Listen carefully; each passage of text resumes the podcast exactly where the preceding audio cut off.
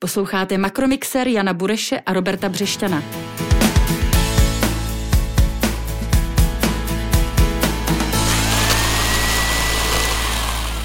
Posloucháte ekonomický podcast Makromixer, hezký den a příjemný poslech přejí Robert Břešťan, šéf reaktor serveru Hlídací pes Org a kolega Honza Bureš, hlavní ekonom Patria Finance. Krásný den. Dnešním hostem je a bude český ekonom se zajímavým zahraničním přesahem Jakub Steiner, k němu se dostaneme až za chviličku. Eh, nejprve tři ekonomická témata eh, proberu s Honzou. Eh, Honzo, jak česká ekonomika vystupuje nebo nevystupuje z recese, protože když se podíváme na HDP, to za první čtvrtletí vykázalo revizi směrem dolů, zároveň vidíme slabší čísla z průmyslu, takže jak to je, opouštíme recesi nebo ne? Je to tak, Roberte, ty signály jsou docela smíšené, není to úplně jednoznačné.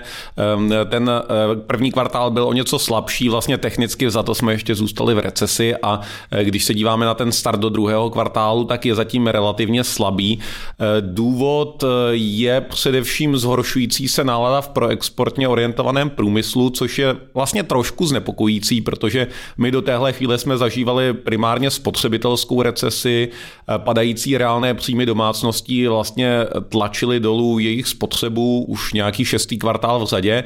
Teď dochází na nějakou stabilizaci útrat domácností, ale na druhé straně vlastně to, co nám pomáhalo, eh, ten exportně zaměřený průmysl, tak se začíná dostávat trošku do potíží. Eh, ty exportně orientované firmy hlásí slabší zakázky ze zahraničí a to je něco, co vlastně z toho oživení může nakonec udělat takovou spíš stagnaci. Rozhodně to oživení v druhé polovičce roku nebude nějak silné. Na druhou stranu tady máme obor automobilového průmyslu, automotiv, který, který je hodně proexportně orientovaný evidentně dlouhodobě pomáhá české ekonomice. Je, jak, to, jak to tedy je, jeho zasazení v, v českém průmyslu, v české ekonomice? Eh, je v tom oboru všechno růžové, protože ta, ta čísla pro automotiv nejsou tak špatná? To je velmi zajímavá otázka, na které bychom asi mohli nechat jeden speciální díl makromixéru klidně, ale pokud bych to měl říct ve stručnosti, tak teď v automotivu všechno dobré, protože je to skutečně eh, vlastně Ehm, takový, řekl bych, lídr toho českého exportně orientovaného průmyslu. Bohužel v tom podhoubí je řada problémů při pohledu do budoucna. Ehm, vlastně ehm, ten základní důvod toho současného úspěchu je to, že ten automotiv trochu dohání ztracený čas z pandemie COVID-19 a ta vlastně eh, to dohánění toho ztraceného času trošku maskuje hlubší strukturální problémy, které souvisí s tím, že celkově vlastně v evropském automotivu Eh, neroste ta produkce automobilů tak rychle, jako například v Ázii, konkrétně v Číně. A souvisí to s tím, že Evropa prostě tahá za kratší konec při transformaci ze spalovacích motorů na elektromobily a to je do budoucna i potenciální problém pro český automotiv. A ještě jedna otázka, možná trochu blíže lidem, eh, v tom smyslu, že se jich eh, více týká než dění v automotiv zaznamenáváme i to, že tuzemský hypotéční trh se nějakým způsobem odráží ode dna. Jak to máme číst? Je to tak, že si eh, lidé říkají, že ty ceny nemovitostí jsou teď vlastně docela fajn, že klesly, anebo si prostě zvykli na vyšší úrokové sazby? Eh, já bych možná ještě lehce oponoval, myslím si, že automotiv Roberte se nakonec týká minimálně 10% zaměstnanců v české, eh, v české ekonomice, ale máš pravdu, že z pohledu vlastně zájmu lidí eh, obecně realitní trh vede určitě nad automotivem a tady já si myslím, že ještě nějaký velký důvod k otevírání šampaňského není. My vidíme určitě nějaký nárůst počtu nových hypoték teď v průběhu května zhruba o 10% meziměsíčně, ale ale pořád ty úrovně jsou relativně nízké, jsme o 40% dole meziročně um, a i z hlediska vlastně nějakých takových sentimentů, když se díváme do nálady mezi domácnostmi, tak um, až na ty nejvyšší příjmové skupiny ta ochota utrácet za něco výraznějšího je velice nízká pořád a to si myslím, že uh, bude rozhodující pro vlastně vývoj na tom realitním trhu. Já tam nějaké dramatické oživení v nejbližších kvartálech rozhodně nečekám. Bezva, děkuji Honzo a teď ti eh, zase vrátím slovo, protože představ prosím našeho hosta blíže. A vítáme makromixéru Jakuba Steinera, jednoho z nejúspěšnějších českých ekonomů, absolventa teoretické fyziky, aktuálně, jestli se nepletu, profesora na univerzitě v Curychu a na ekonomickém institutu CERGE. Eh, dobrý, Dobrý den. den. Dobrý den, Jakube. Děkuji za pozvání.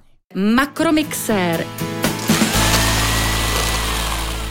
Tak, vy se zabýváte teorií her a behaviorální ekonomií, eh, jak jsme si s Robertem načetli eh, ve vašich profilech. Pojďme ale, než se pustíme do toho ehm, vašeho odborného eh, zájmu, podívat se na to, jak vy jste se vlastně k ekonomii dostal, protože ehm, vy podobně vlastně jako váš kolega Filip Matějka, který už byl hostem tady u nás v Makromixéru. Vůbec máte, prvního, je to, řekli. je to pravda, první host. Máte vystudovanou teoretickou fyziku. Jak se to děje, že se z teoretických fyziků stávají v Česku velice často ekonomové? Ono nejen v Česku, a ještě připomenu dalšího uh, úspěšného českého ekonoma uh, Michala Fabingera, který působí na univerzitě v Tokiu, uh, potom, co, co, co pracoval a působil na Harvardu, který taky vystudoval teoretickou fyziku na té samé katedře. Takže ta katedra asi bude nějakým způsobem dobrá, asi láká lidi, kteří chtějí přemýšlet, byla trošičku strašákem, takže tam šli jenom lidi, kteří se těch vzorečků báli méně než ostatní spolužáci na matfizu. A zároveň fyzika, na rozdíl čisté matematiky, k matematice jak uvažování uvažuje Eh, jako pragmaticky, prakticky eh, chce modelovat realitu a to má společné s ekonomií, kdy ekonomie může být považovaná za takovou jako mladší sestru fyziky, která se o té fyziky dosti inspiruje. Takže spousta ekonomů, teoretiků, a to nejen v Česku, eh, pochází původně z fyziky a v Čechách je to možná ještě silnější a může to být trošku dědictví komunismu, kdy společenským vědám se nedařilo, přírodní vědy byly ideologicky bezpečnější pro badatele, takže lákali víc talentů a tam asi těch víc talentů bylo, když eh, my tři jsme studovali. Hmm.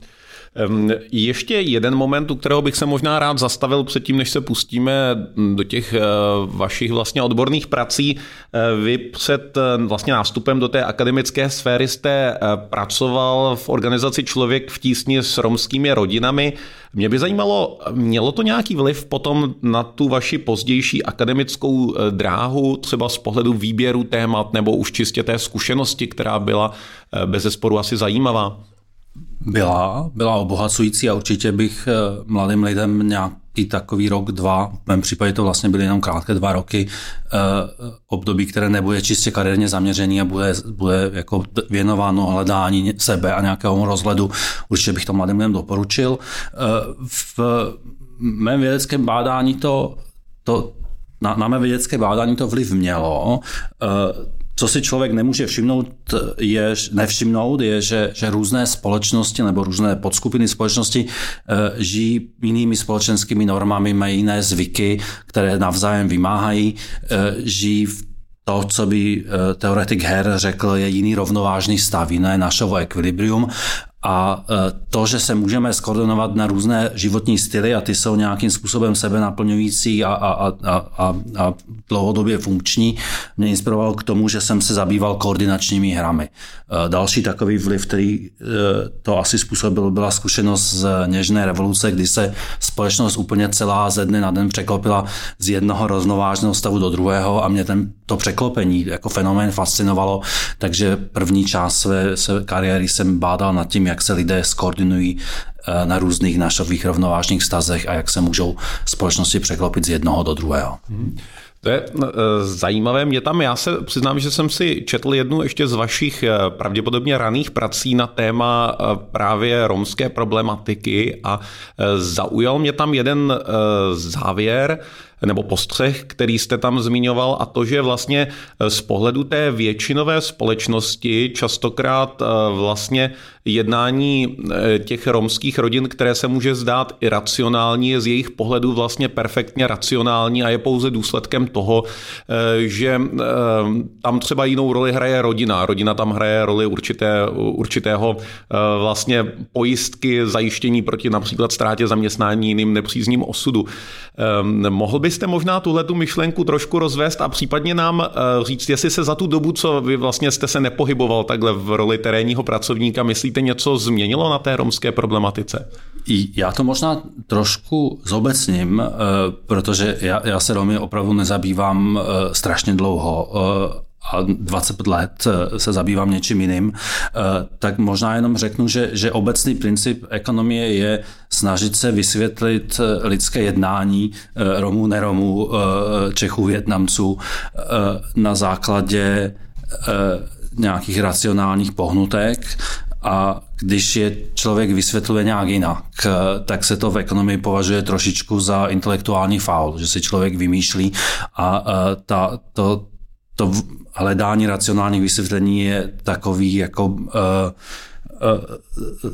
to, to takový byč na nás, abychom eh, nefantazirovali a měli snahu vysvětlit ty věci nějakým způsobem eh, eh, hlouběji, což potom vede k nějakým lepším radám, jak, jak to jednání změnit, pokud nám nevyhovuje, nebo jak ho uchovat, pokud nám vyhovuje.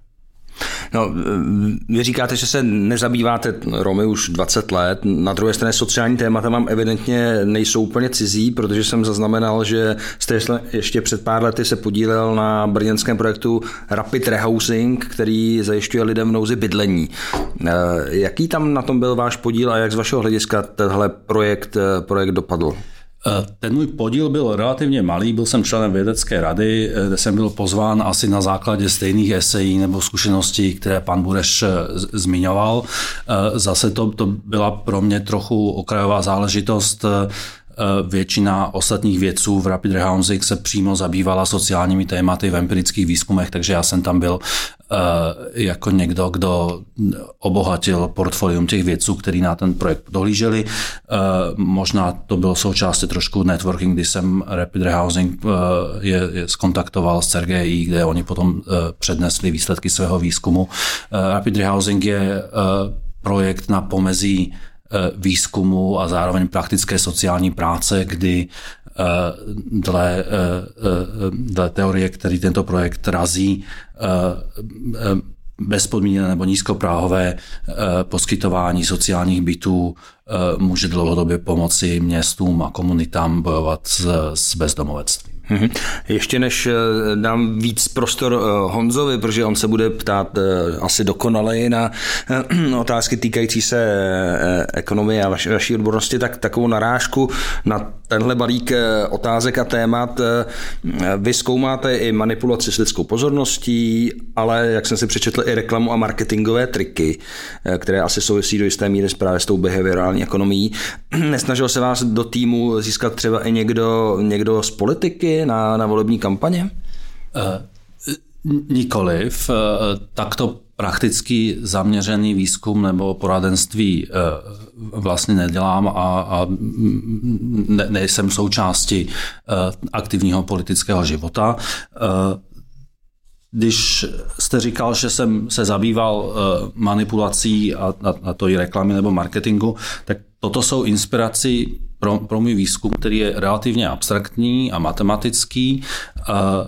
To, co ekonomové vnímají, je, že, že pozornost lidí je, je důležitá významná komodita, která dnes je něco jako novou ropou. Eh, mnoho společností se ji snaží získat pro sebe eh, poskytováním zábavných videí, eh, poskytováním mediálního kontextu.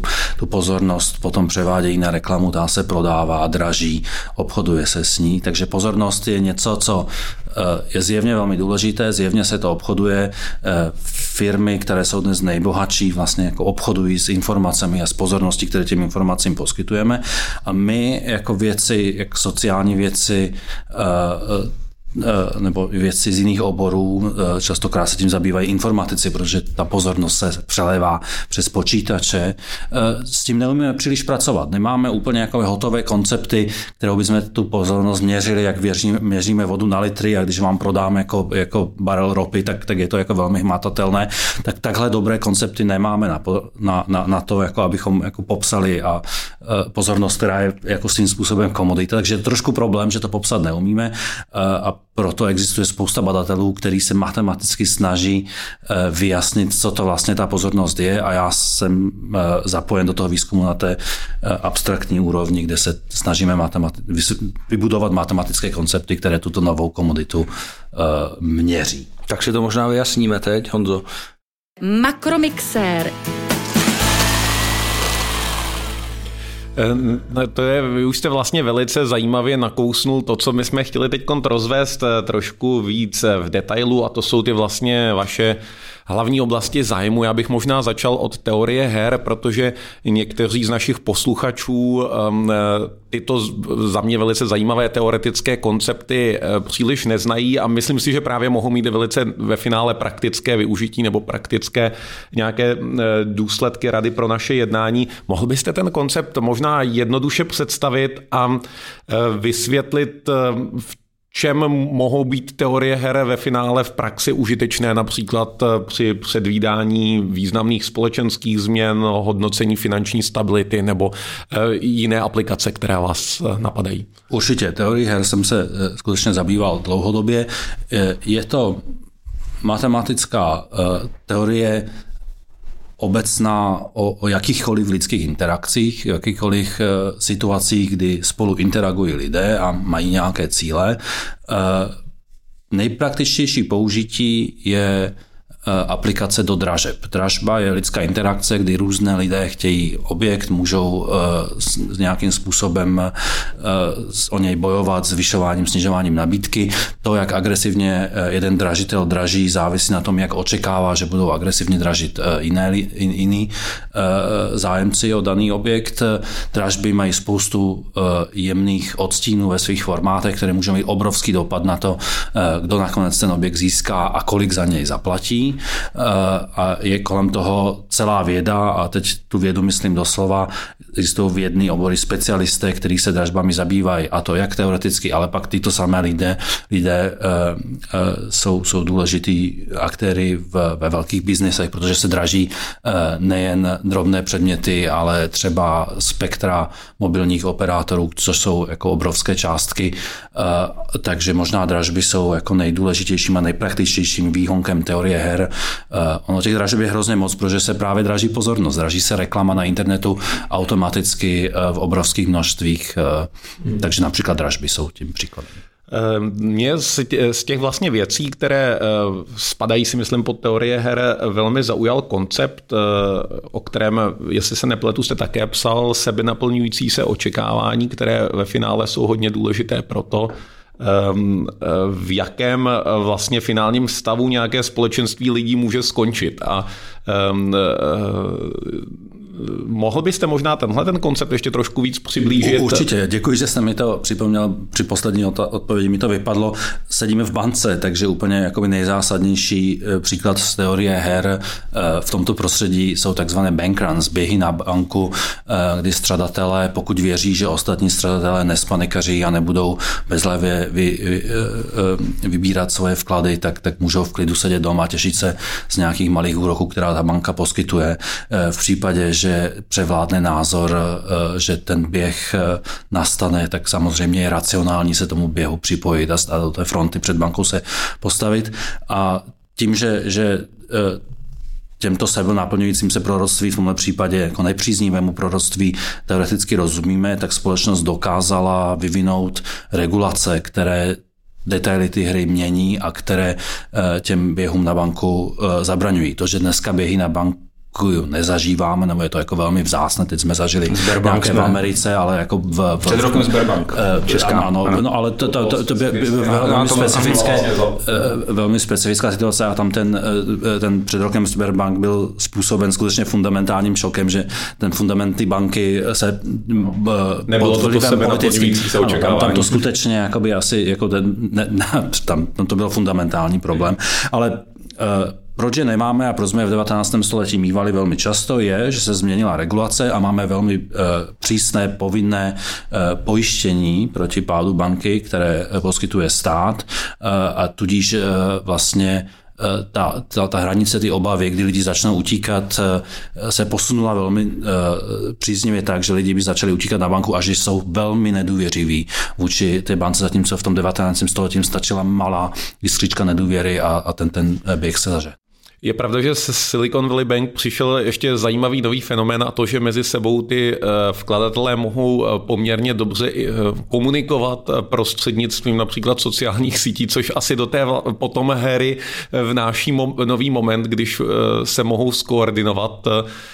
Sledoval jste nějak tenhle speciálně případ té Silicon Valley Bank, kde tam bylo jako vlastně řada specifik tohohle ten typu? Jsem, ten jsem nestihl sledovat. Jedna z věcí, která uh, uh, uh, může být zásadní pro, pro, pro změnu bankovního prostředí a pro, pro stabilitu bank jsou, a teď nebudu vědět přesný termín, ale elektronické peníze, o kterých se uvažuje, že by vydávala přím, vydávaly přímo centrální banky.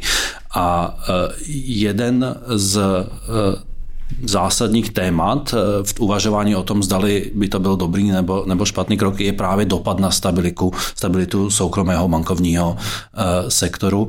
A s potěšením mohu říci, že eh, kolegové z akademického světa, který byli mými vzory nebo psali i mé doporučující dopisy v, v ranním stádiu kariéry, se těma to to zabývají, pracují třeba v bance pro, pro, pro stabilitu a mezinárodní rozvoj, nevím, jestli říkám správně, teď název je to mezinárodní organizace, eh, takže tam, tam je eh, jako velmi zajímavý průnik eh, světa praktických praktiků a zároveň akademicky orientovaných lidí, kteří jako velice hluboce přemýšlí na to, jak by tyto změny v bankovní bankovním režimu eh, dopadly nebo jaký by měli vliv na, na, na stabilitu a sebenaplňující se proroctví eh, bankovních běhů.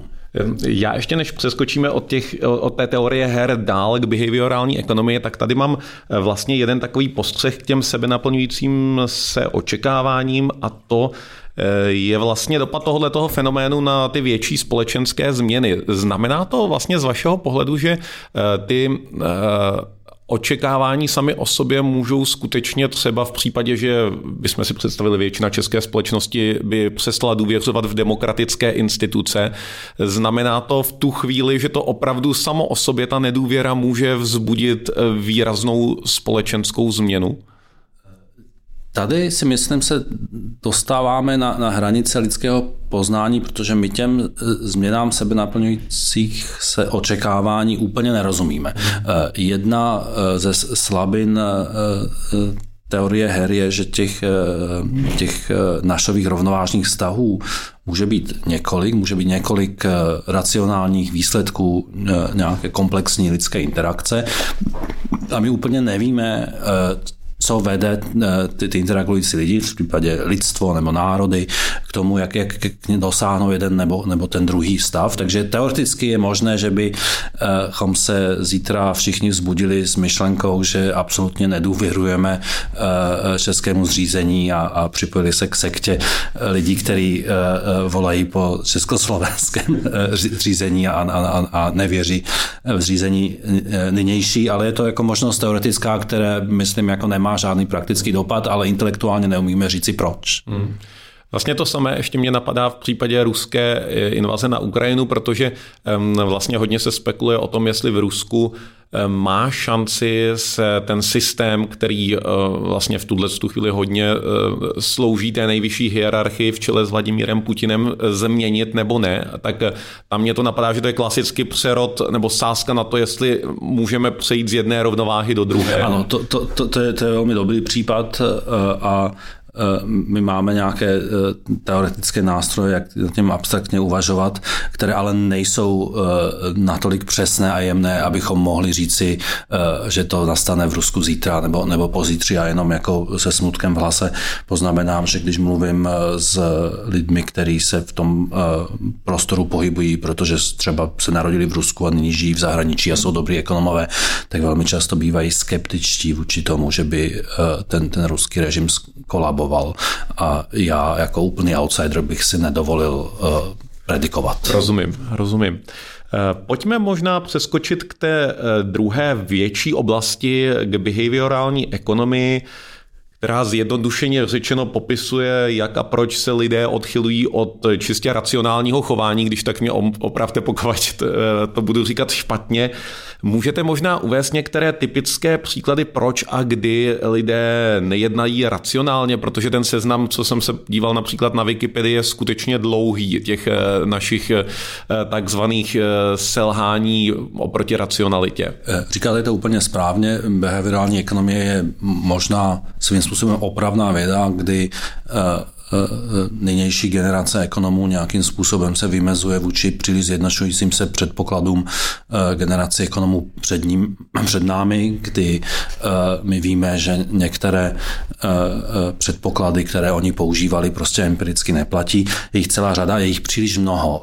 Je to až trošku legrační, se člověk podívá na behaviorální nebo psychologické biasy na Wikipedii, tak ten seznam, když jsem se naposledy díval, má 81 položek, některé jsou, jsou slavné a významné, některé jsou jako příliš parciální, takže jedno z těch jakoby výzev eh, intelektuálních je eh, přijít s nějak nějakou zjednocující teorii, která místo 81 malých jevů to popíše eh, v, v, v, v nějakým zjednocujícím se zjednocujícím způsobem. Ale abych byl konkrétnější, tak například jeden z nich, jeden z těch biasů říká, že lidé nejsou příliš dobrý v tom, aby měnili názory pod vlivem nové, eh, nových důkazů. Takže když přijdete s nějakým názorem eh, do diskuze, partner v diskuzi vám řekne něco, co je relevantního, tak lidé méně než je racionálné změní svoje očekávání a to je samozřejmě trošku jako problém, tahle ta rigidita, ale pak existují v tom seznamu velice, velice partikulární věci, mě pobavily bavil například eh, tak IKEA bias, který tam je zmíněný, který říká, že věci, které si lidé sestavili uh, uh, sami, tak mají pro ně větší hodnotu subjektivně, což je možná pravda, ale je to tak parciální, že, že to není vhodný nástroj pro společenskou vědu. A pardon, víme, víme, čím to je, že lidé teda nedůvěřují novým informacím, že neradí mění vlastně své zažité názory navzdory eh, předloženým faktům?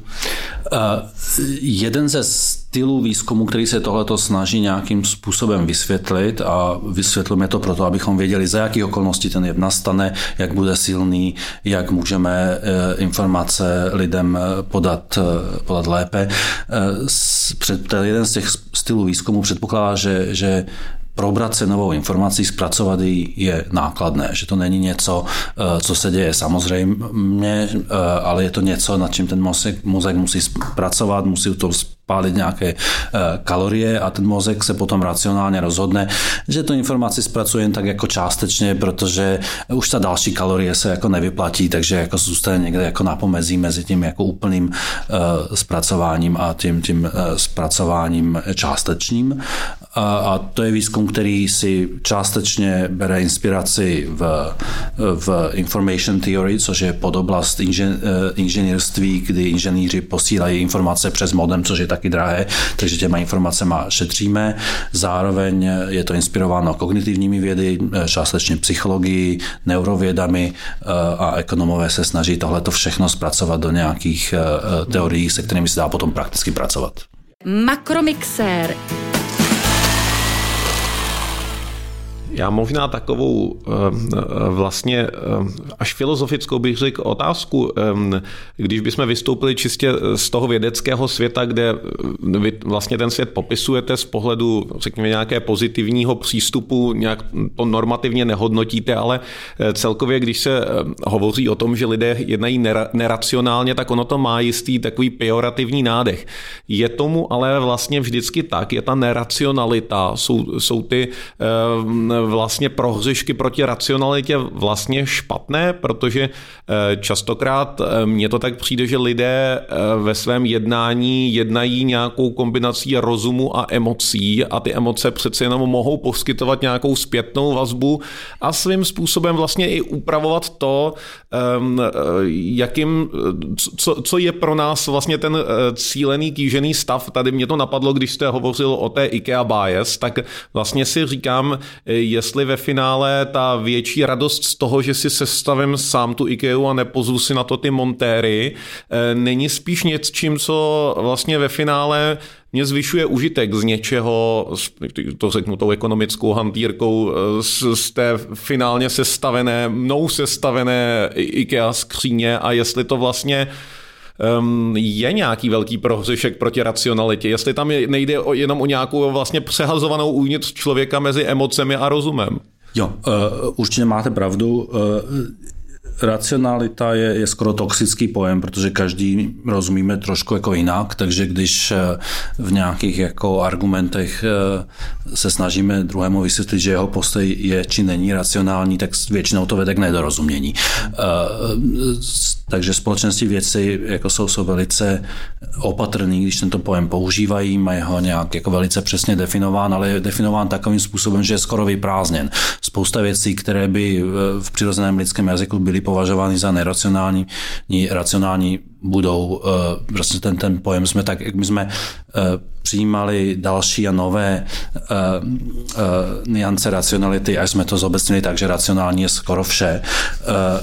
Uh, uh, když, když jste mluvil o emocích, tak ty skutečně určitě můžou být i, být i užitečné, můžou nás vést k rozhodnutím, které vlastně jako nakonec budou ty správné a my bychom je rozumem nedokázali objevit, nebo na, taky můžou být emoce používány jako takzvaný anglicky řečeno commitment device, kdy je pro mě výhodné se zavázat k nějakému chování eh, v partnerské situaci nebo i v politické situaci, tak já můžu pomocí emoci eh, eh, partnerovi v jednání vysvětlit, že tohle to je pro mě nepřijatelné a tudíž možná ten výsledek vyjednávání se posune směrem, který je pro mě výhodný.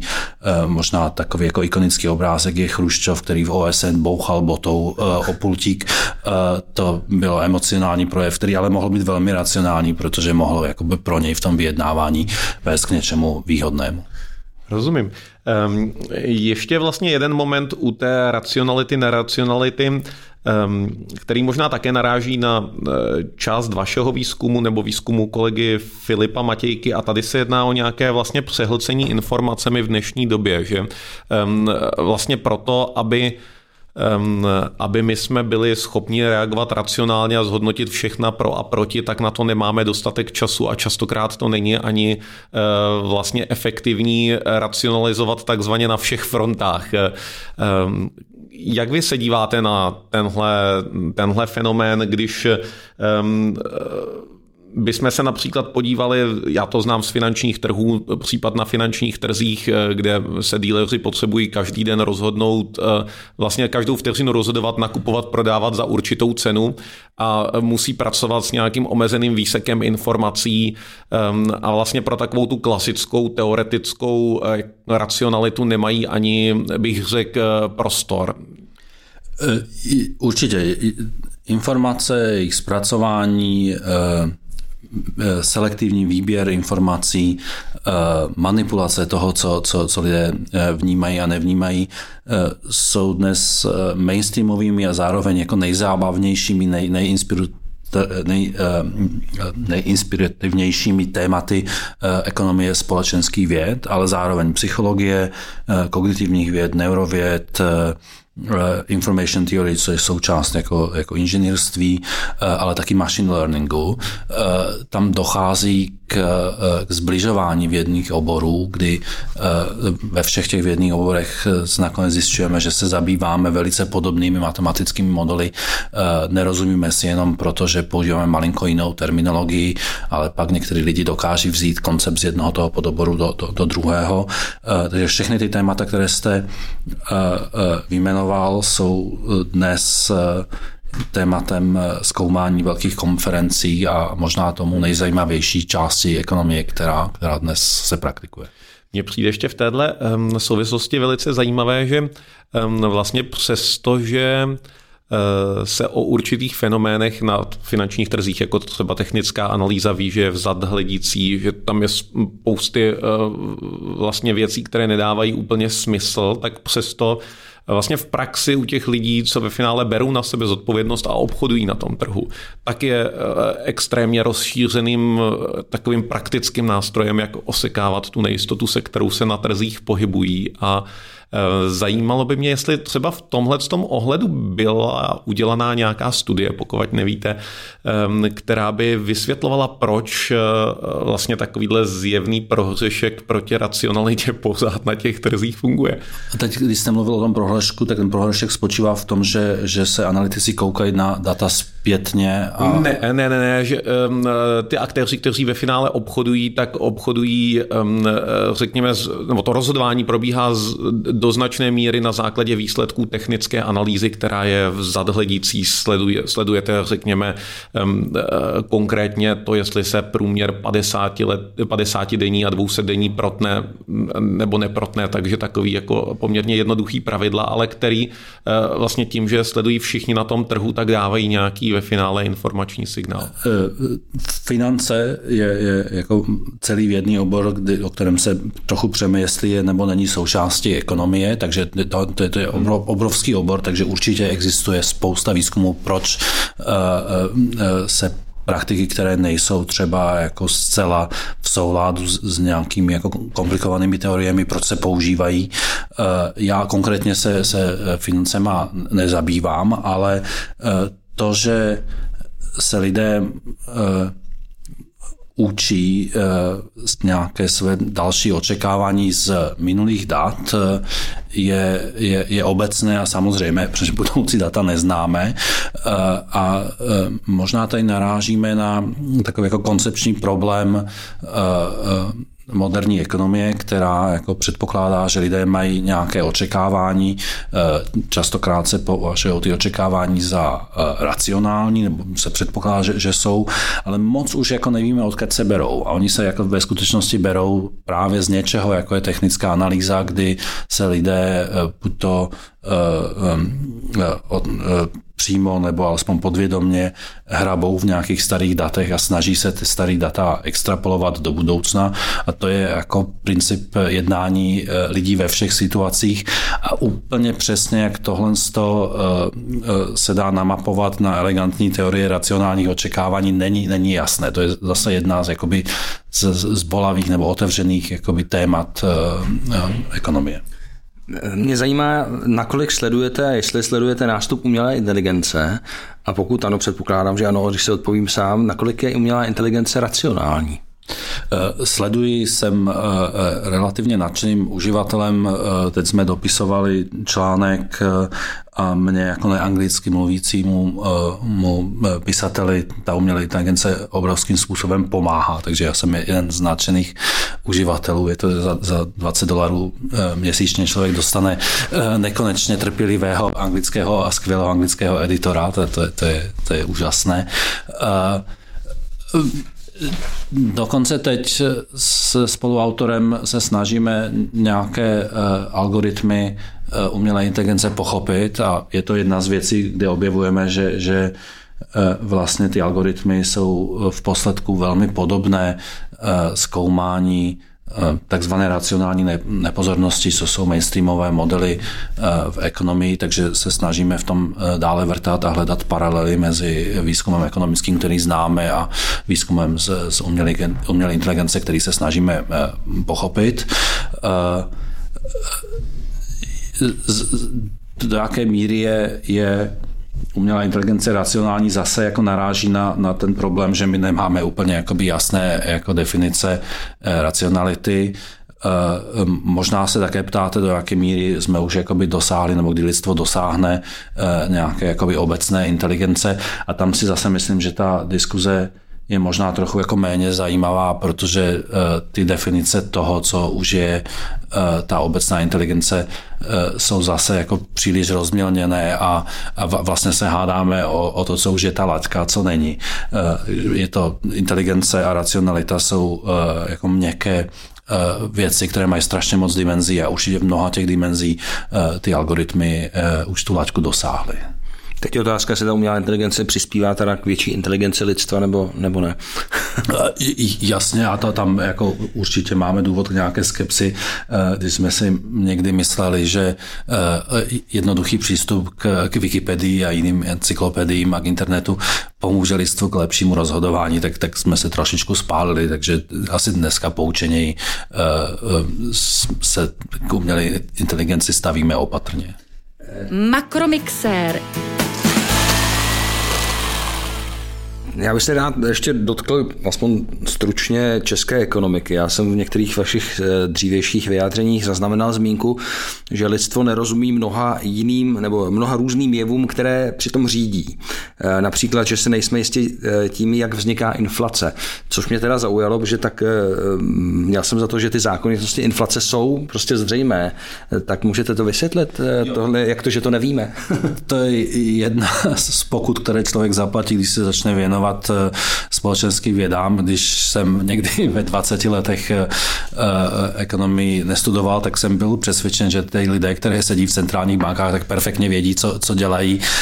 Když se tomu člověk potom malinko věnuje, tak se jako zjistí, že, že, že tak jako úplně to není, že, že máme nějaké teorie o tom, jak funguje monetární politika, jak jako funguje změna různých úrokových vazeb, jak se přenáší do, do reálné ekonomiky. A ve skutečnosti máme o tom nějaké teorie a ty teorie eh, eh, pak jako malinko haprují v různých aspektech, takže eh, monetární politika je, je malinko, a teď to řeknu možná až moc pejorativně, trošičku jako ve stadiu alchymie, kdy jako mnoho věcí umíme, z praktického výzkumu máme nějaké teorie, ale jako, jak úplně tomu jako nerozumíme.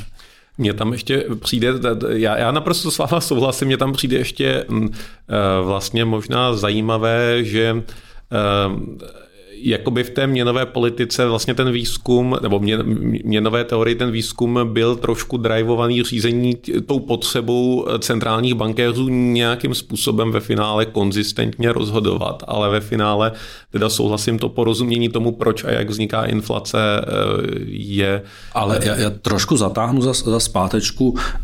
Ono skutečně e, ty, ty dobří centrální bankéři měli mnohokrát obrovské úspěchy v tom, že, že jako se podařilo vybřednout z nějakých ekonomických krizí e, relativně e, s čistým štítem nebo nějakým jiným se vyhnout. Takže nějaký, nějaký soubor poznání, které je často intuitivní, trochu neformální, trošku jsou to jakoby zkušenosti. Není to jako hezká, ucelená teorie jako newtonovská fyzika. Něco takového existuje a já osobně jakoby mám důvěru v, v mainstreamovou makroekonomii v tom smyslu, že, že si myslím, eh, že, že tyto lidé budou rozhodovat lépe, než když si vybereme náhodného člověka z ulice, tak ten by to určitě jakoby na, na ty páčky šlapal jako hůř. Já volně navážu, já jsem zaznamenal také to, že jste kritizoval výrok viceguvernérky či nebo Evy Zamrazilové, který se teda netýkal eh, přímo inflace, ale, ale ono mluvilo o tom, že Česko neroste, protože lidé zlenivěli, že preferují volný čas a dodatečný výdělek je už tolik nezajímá. Jaké nebo byla eh, vaše kritika tohoto výroku právě z pohledu behaviorální vědy třeba?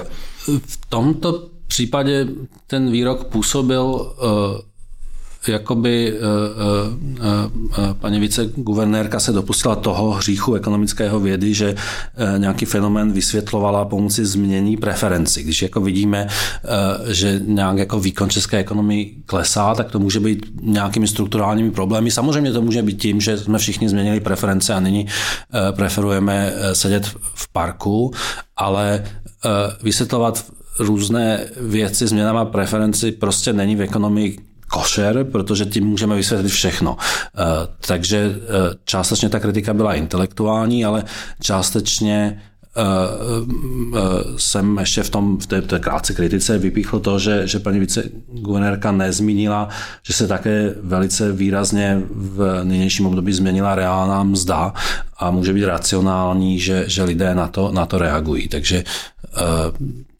že se jim prostě nechce pracovat za méně peněz nebo tolik pracovat za méně peněz?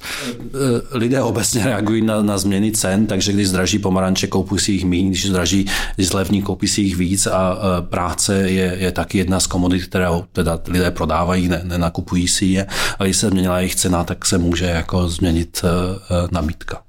Pokud je o ten přístup k ekonomice nebo k ekonomickému životu, v veřejném prostoru se objeví různé nové přístupy a teorie. Jednou z nich, která dostává poměrně prostor aspoň na sociálních sítích, když to je svět sám pro sebe, ale přesto je to takzvaná teorie nerůstu. Eh, přemýšlel jste někdy o ní a co si o ní myslíte?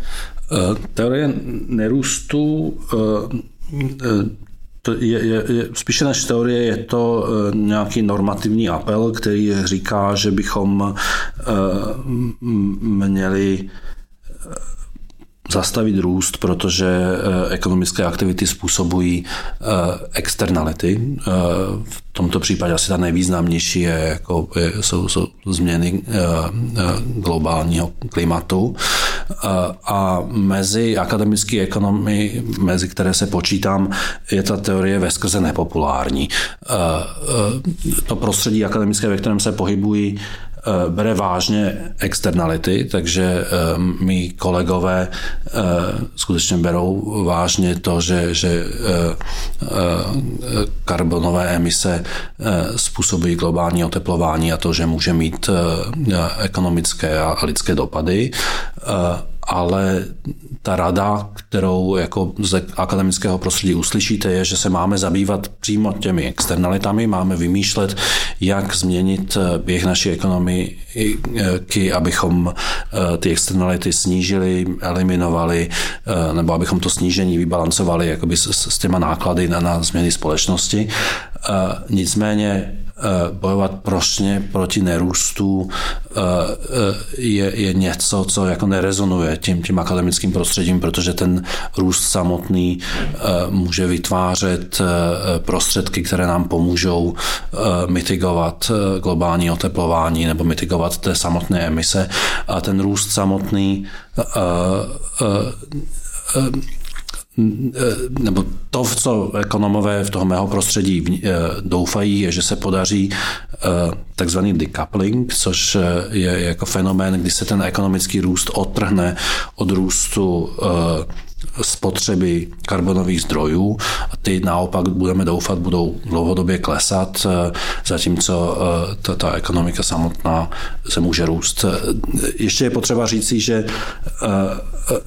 ten růst eh, sobě zahrnuje spoustu eh, ekonomických výstupů, které eh, nejsou matatelné. Když zajdete na dobrý film, tak ta karbonová stopa bude pravděpodobně jako zcela zanedbatelná, ale může vám způsobit obrovskou radost a dneska ten, ten většina ekonomické činnosti se jako překlápí od, od, od ropy a, a, a uhlí k těm dobrým filmům nebo jiným typům informací.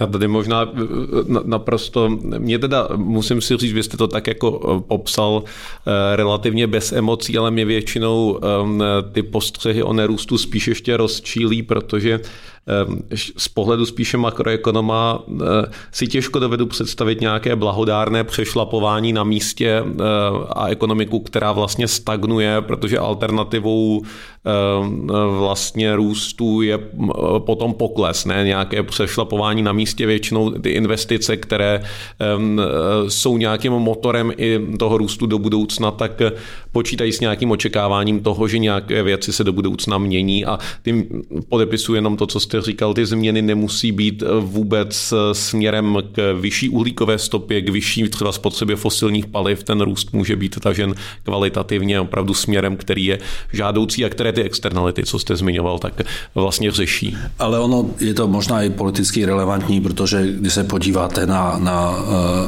HDP eh, eh, celosvětové, tak ten, ten průměr, pokud bychom všechno rozdistribuovali zcela jako rovnostářsky, eh, je přibližně na osobu přibližně polovina toho, co dneska v Česku máme, takže my v Česku jsme jakoby dvakrát bohatší než, než jako průměrný světoobčan, takže pokud bychom jako planeta chtěli nerůst, tak i kdy za ceny toho, že bychom měli jako zcela jakoby všichni stejní, tak bychom my Češi museli snížit svůj, uh, uh, svůj životní úroveň na polovinu, což pravděpodobně by asi neprošlo politickým procesem. Takže abychom se měli, abychom se měli všichni stejně špatně.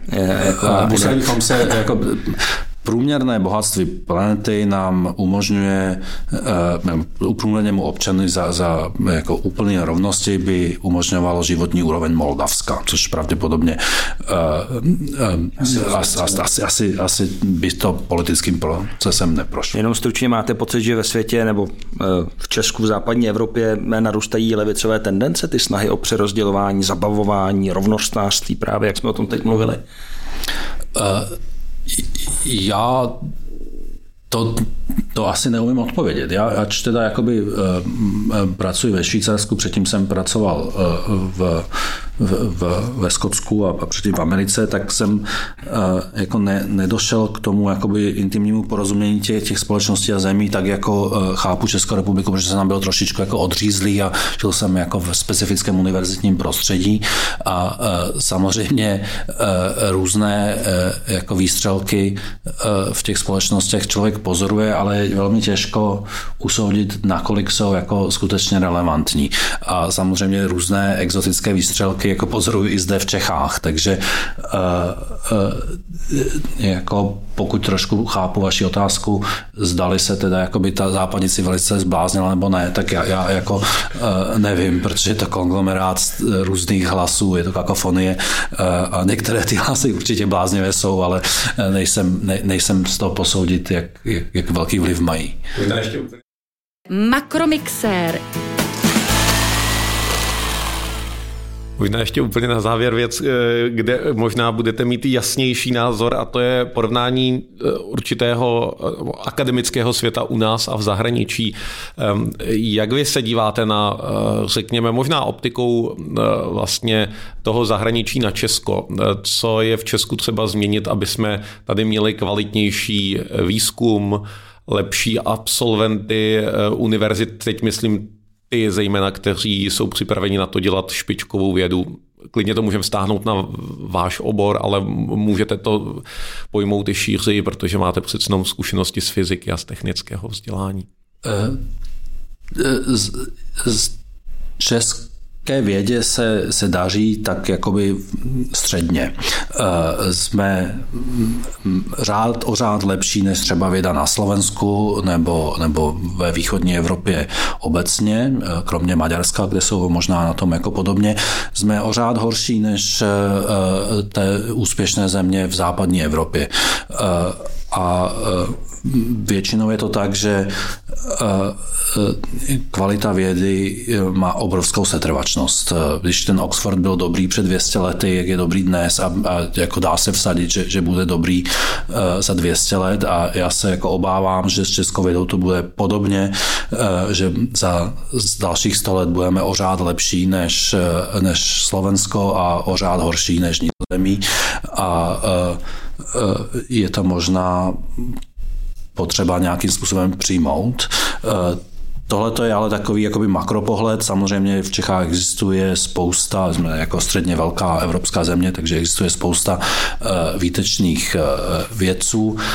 V ekonomii se, myslím, zrovna Česku daří, ale jsou to jako možná jedno, dvě pracoviště, kde, kde, které, kde vznikl výzkum, který měl nějaký mezinárodní dopad. Je to možná malinko náhoda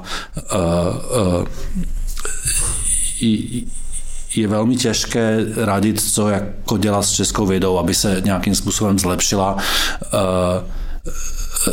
No třeba neškrtat těch 10% z rozpočtu na vědu a výzkum možná. Určitě, nalít alespoň tolik peněz, co bylo naleváno doteď, a nebo přilet, přilít by bylo dobře, zároveň by bylo dobře, kdyby se ty peníze v té české vědě rozumně alokovaly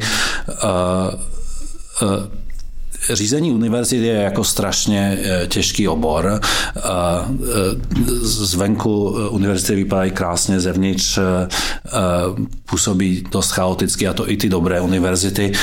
Zase co kdy, jak funguje, je trošičku alchymie a myslím, že ty dobré univerzity fungují zase trošku jako sebe naplňujícím proroctvím, očekáváním, že, že ty věci očekávají, že ten Oxford nebo, nebo London School of Economics je prostě dobrý, chtějí se potkávat s jinými dobrými věci, tak tam jako přijdou. A i kdyby ten London School Economics eh, tam dělal nějaký jako strašný, uh, uh, strašný přešlapy, což se občas jako asi stane, uh, tak to naplňující proroctví je tak dobré, že, že ta instituce bude jako vynikající dalších 100 let. A uh, my zde jako bohužel žádnou London School of Economics nemáme přece jenom nějaký jakoby pozitivní moment, myslíte, tohle to zní strašně skepticky, že se vlastně skoro nic nedá dělat. A takové ty věci, co se častokrát vyčítají české vědě, že dává příliš důraz na eh, kvantitu, eh, méně se propojuje s tím mezinárodním společenstvím. Je to něco, na čem si myslíte, že by se dalo zapracovat, nebo tam, nebo takhle ještě, jsou, jsou tam nějaké přece tam dílčí kroky, které by nás mohly... Které by nás potěšily. Profesor Konvalinka, bývalý prorektor Karlovy univerzity, prosadil pro Karlovou univerzitu velké a kvalitní hodnocení vědy, která se na Karlově univerzitě pěstuje. To hodnocení bylo mezinárodní v tom smyslu, že v, v anonymních komisích byly dobré věci ze zahraničí a e, toto je směr, který by určitě pomohl. Kdybychom měli pracné, neautomatizované hodnocení vědy, které by bylo v mezinárodní kvalitě a které by e, tu, tu, tu jedné výstupy e, v českém prostředí srovnávaly s, s, s mezinárodními měřítky, tak pokud by Karlová univerzita v tomto pokračovala a zároveň pokud by toto mělo dopady na financování jednotlivých větev Karlové univerzity a pokud by se tím inspirovali další eh, vědecké instituce, což teda eh, eh, Akademie věd dělala podobné velké mezinárodní hodnocení v podobné kvalitě, tak toto by dlouhodobě mohlo být přínosem, které by českou vědu kultivovalo. Plus tady se dá dobře bárat i za evropské peníze. Vy jste toho důkazem, že jste získal prestižní grant Evropské výzkumné rady eh, právě na zkoumání a navrhování modelů nedokonalého rozhodování, skoro 25 milionů korun. Máte v plánu nějaký podobný další velký, velký grant, nebo tenhle ještě neskončil? Eh, ten, tento eh, ještě neskončil, ještě mám pár měsíců a pak ještě musím dopsat výzkumnou zprávu a tak dále. Je možné, že v budoucnu se pokusím požádat znova. Je to tak, že eh, lidé starnou, včetně mě, a tam jsou různé kategorie těch grantů, takže já už bych musel v dalším kole žádat o jako tu nejseniornější kategorii a eh, přijít jako s ještě lepším návrhem, abych to dostal. Tady zmíním jako osobu, která podle mě zase českou vědu žene, zlepšuje a žene dopředu profesor Zdeněk Strakoš, který propaguje a pomáhá českým žadatelům o, o tyto evropské granty granty, což jsou, jsou granty náročné a sepsat žádost dobře je, samotné nějakým jakoby intelektuálním dílem. Eh, eh, Zdeněk Strakoš organizuje workshopy, eh, pomáhá těm žadatelům se jako seznámit, pomáhá jim se zpětnou vazbou a tento typ aktivit a tato, tyto mezinárodní grantové témata zase mohou českou vědu, nejen českou, ale evropskou, zlepšit říká Jakub Steiner, český ekonom, profesor na univerzitě v Curychu a na ekonomickém institutu CERGE. Děkujeme za rozhovor. Děkujeme. Děkuji za pozvání. V písemné podobě, jako obvykle, najdete tento rozhovor eh, v nějaké formě na webu patria.cz a také na hlídací pes. Or loučí se Robert Břešťan a kolega Honza Bureš, krásný den. Makromixer Jana Bureše a Roberta Břešťana.